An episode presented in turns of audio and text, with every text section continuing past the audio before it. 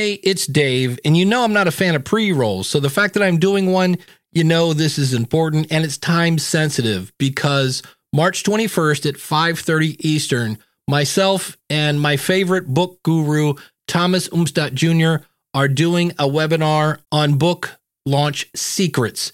And if you go to schoolofpodcasting.com slash book launch, you'll learn more about it. But I just wanted to get this in here because that's right around the corner. Again, schoolofpodcasting.com slash book launch.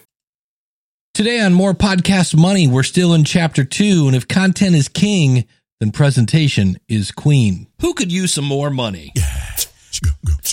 Maybe you didn't start your podcast looking to make money, but you hear about others who are making some cash, and hey, you'd like to join that club. Well, you're in the right place. I've been podcasting since 2005, and I can tell you what is and is not working. Our website is morepodcastmoney.com, where you can see our blog, join our newsletter, and purchase the book, More Podcast Money. I'm your host, Dave Jackson. Now, who wants to make some more money? Welcome back to More Podcast Money. If you're new to the show, I am launching a new version of this book later this year called Profit from Your Podcast. So I'm giving away the old one for free and it's still got great information in it. We're in the middle of chapter two. And if you want the whole book, it's now half price. It used to be 12 bucks. Now it's six. And that is available at More Podcast Money. Today we're talking about presentation is queen. And we mentioned how last week you know, content was king. So, what is presentation? So, for me, presentation includes things like the look and feel of your website or the quality of your audio or video, or it could be the flow of your content in your episodes. And how does that, you might be thinking, tie into making money? I was approved once to have a trial product sent to me based on the sponsor's first impression of my website. It loaded fast, it had good graphics, and it wasn't really too cluttered. Now, many times we want everything to be on the front page of our website, and we end up putting so much on that front page, you can't find anything. It's a giant pile of clutter. You need to identify your top priority. If you're trying to build an email list, put the email sign up box on the front. If you're trying to get RSS subscribers, man, how old is that? if you're new to the show, this book was written in 2014. How about if you're trying to get Apple or Google subscribers? Uh, put the link to that on your front page. If you want to feature an advertiser, you guessed it, put that on your front page. But however, if you think about it, you can't have all that stuff on your front page, especially if it's going to be what people used to call above the fold. That's an old term from the newspaper industry where the part of your website that people don't have to scroll down to see. And what about those trial products I got to review? In some cases, it was kind of cool because, well, I got to keep them. I'll also recommend making sure that, boy, here's another one that's old. This is what's fun about this, doing this together. it says, I also recommend making sure that when you add ID3 tags to your media or video or audio, that there's an image used. This way, when it's played on a media player, such as an iPod or smartphone, a picture will display. This is all part of your branding and makes you look professional. If you're using a PC, check out MP3 tag uh, and as well, ID3 editor works on both Mac and PC. And while you can tag your files using the iTunes software, which now, of course, is Apple Podcast, except on the PC, uh, images added there won't show up on a PC. So, ID3 tags were really, really important in the early days of podcasting. And I don't want to say that they're not important because there are still a few programs that pull from them. I, somebody just told me that Pat Flynn's new player is pulling from the ID3 tag. So you still should add ID3 tags but uh, back when this book was written, they were much, much more important. All right, let's get back to the book. Your production is also important. I once found a podcast with a topic that was just so custom made for me. And however, the audio sounded like somebody was frying bacon underwater. It had massive volume changes, and you could barely understand what the person was saying due to the background noise. I didn't even make it through the first episode and never gave them a second chance. If you're doing a podcast with more than one person and your volume levels differ greatly, there's a great tool, and I'm going to change this. Here I mentioned Levelator, which I'm not sure still works on a Mac, and instead I'm going to say Auphonic, A U P H O N I C. This free software easily adjusts the audio levels so that one person is not louder than the other. And then I actually mentioned it here. Another free service is Auphonic. So Levelator software, if you Google that, I don't know that that works on a Mac anymore. Uh, but Auphonic is really a great, great tool. So the flow of your content is also part of the presentation.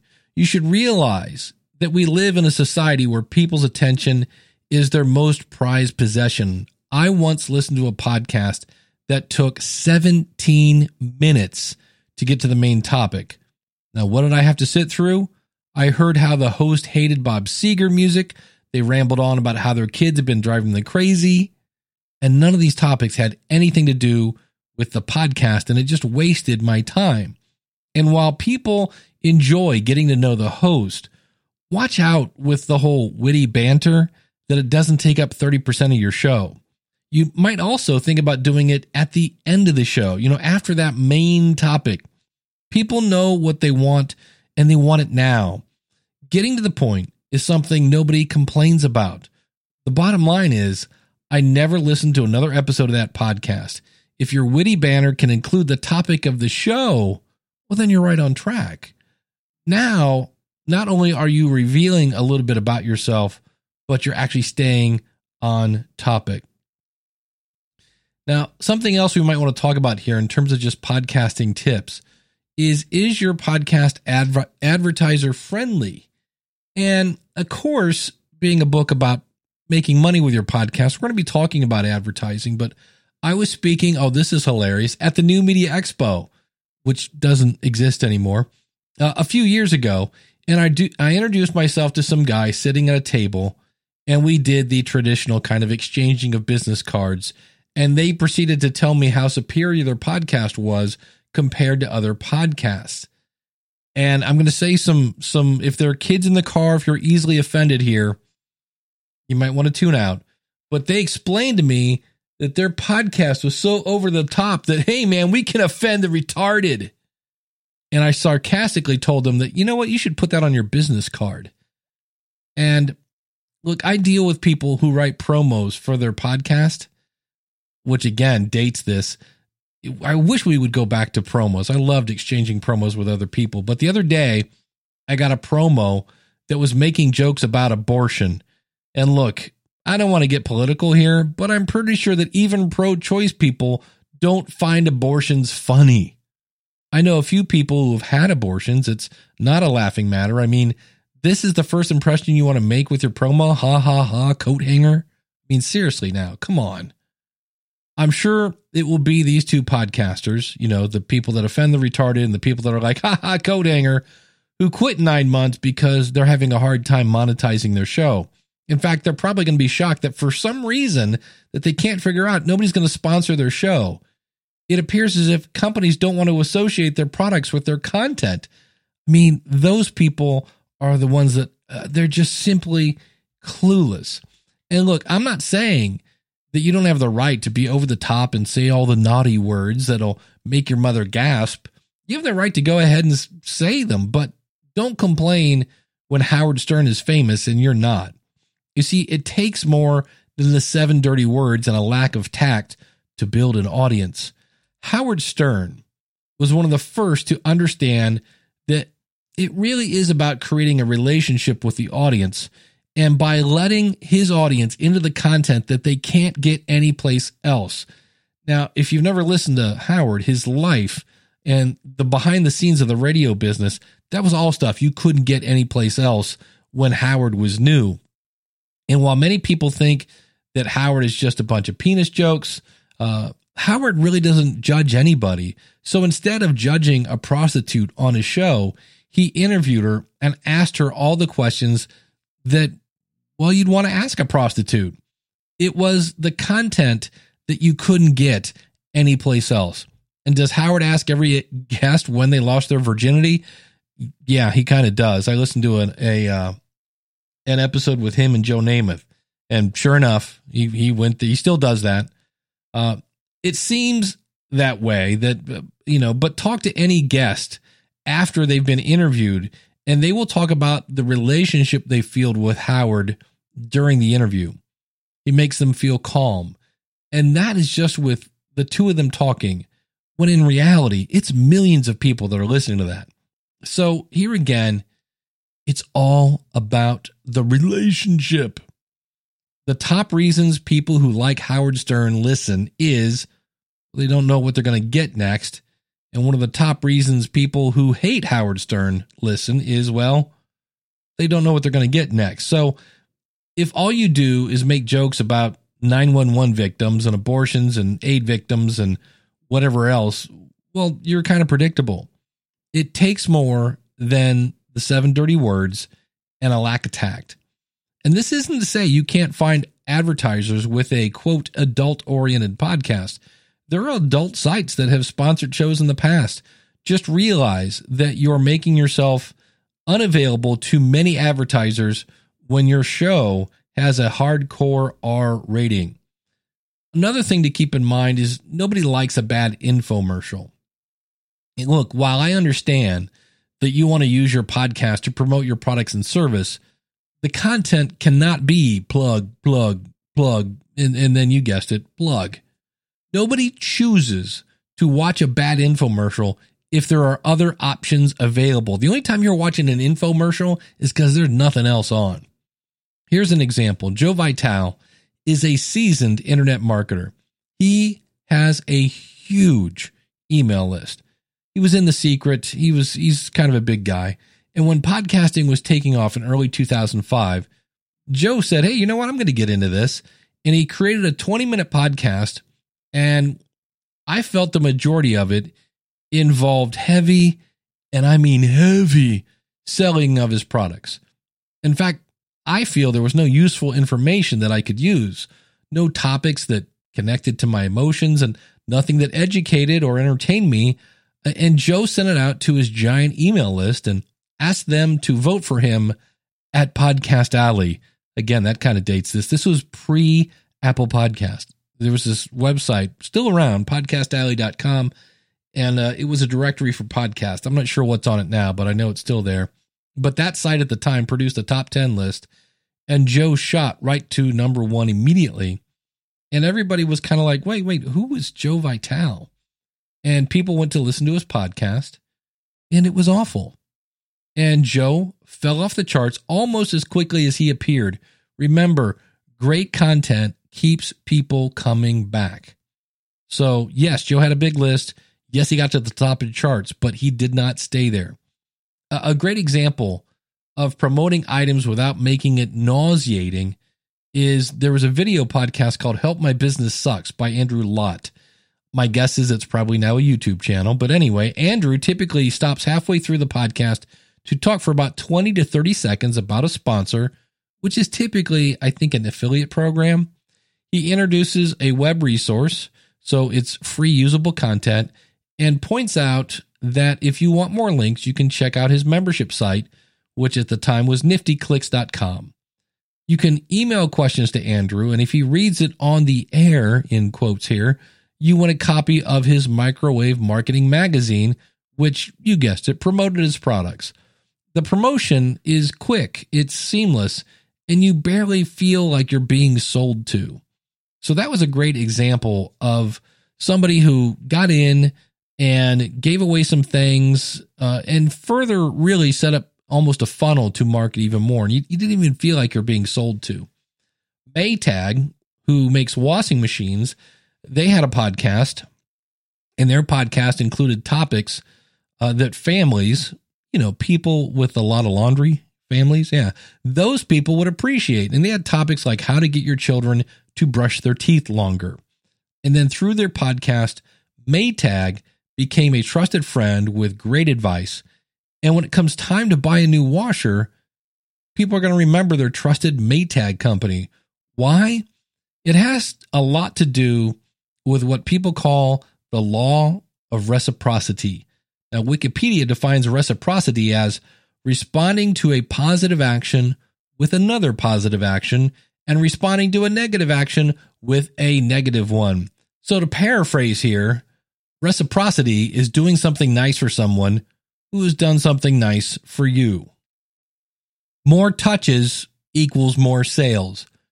Doing three 10 minute shows spread across the week, that may lead to more sales than one 30 minute show a week. The more your audience consumes your brand, the more times you can remind them to make a purchase.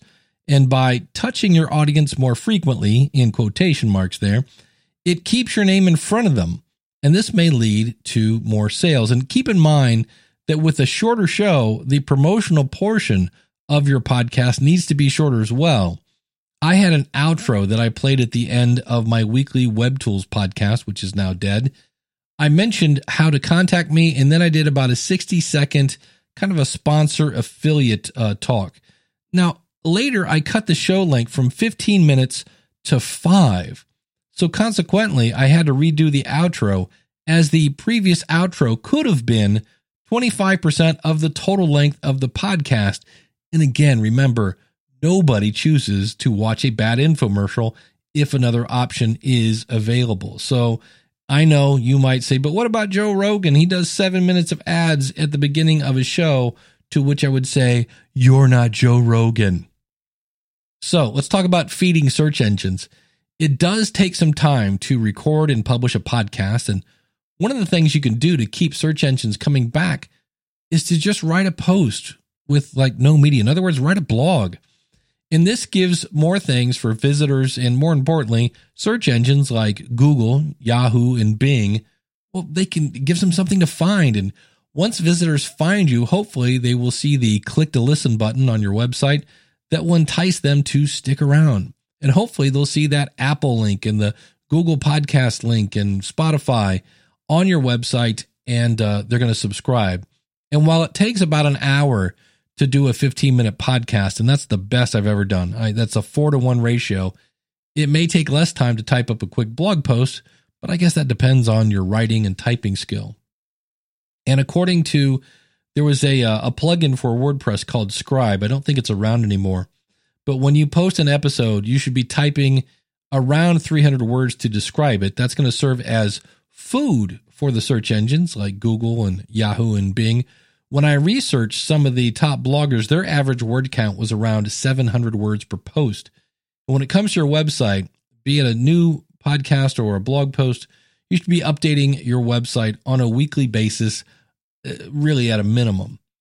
So, as we wrap up chapter two here, we said the way to stand out and get people talking about you is to deliver great content. And I'm going to say that needs to be phenomenal content.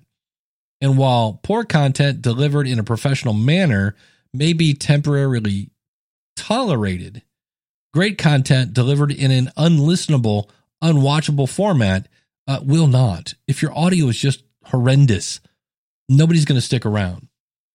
While you may be promoting a service or product, an episode that is more promotion than standard content that's going to annoy people. So keep advertisements short, keep them to the point. And then adding written posts to your website provides food for search engines like Google, Yahoo, and Bing. And that is it for chapter two. Chapter three, we get into, well, what I call the meat and potatoes making money with your podcast. So if you'd like to, if you're like, hey, I can't wait for this, I need it now, go out to morepodcastmoney.com you can buy the book right now, or I'll be giving the whole book away here right on the podcast. Thanks so much for listening. This is Dave Jackson from the School of Podcasting.com. So, who found that useful? I want to thank you so much for listening today. I hope you found today's episode useful. If you're interested in starting a podcast, come visit me over at schoolofpodcasting.com.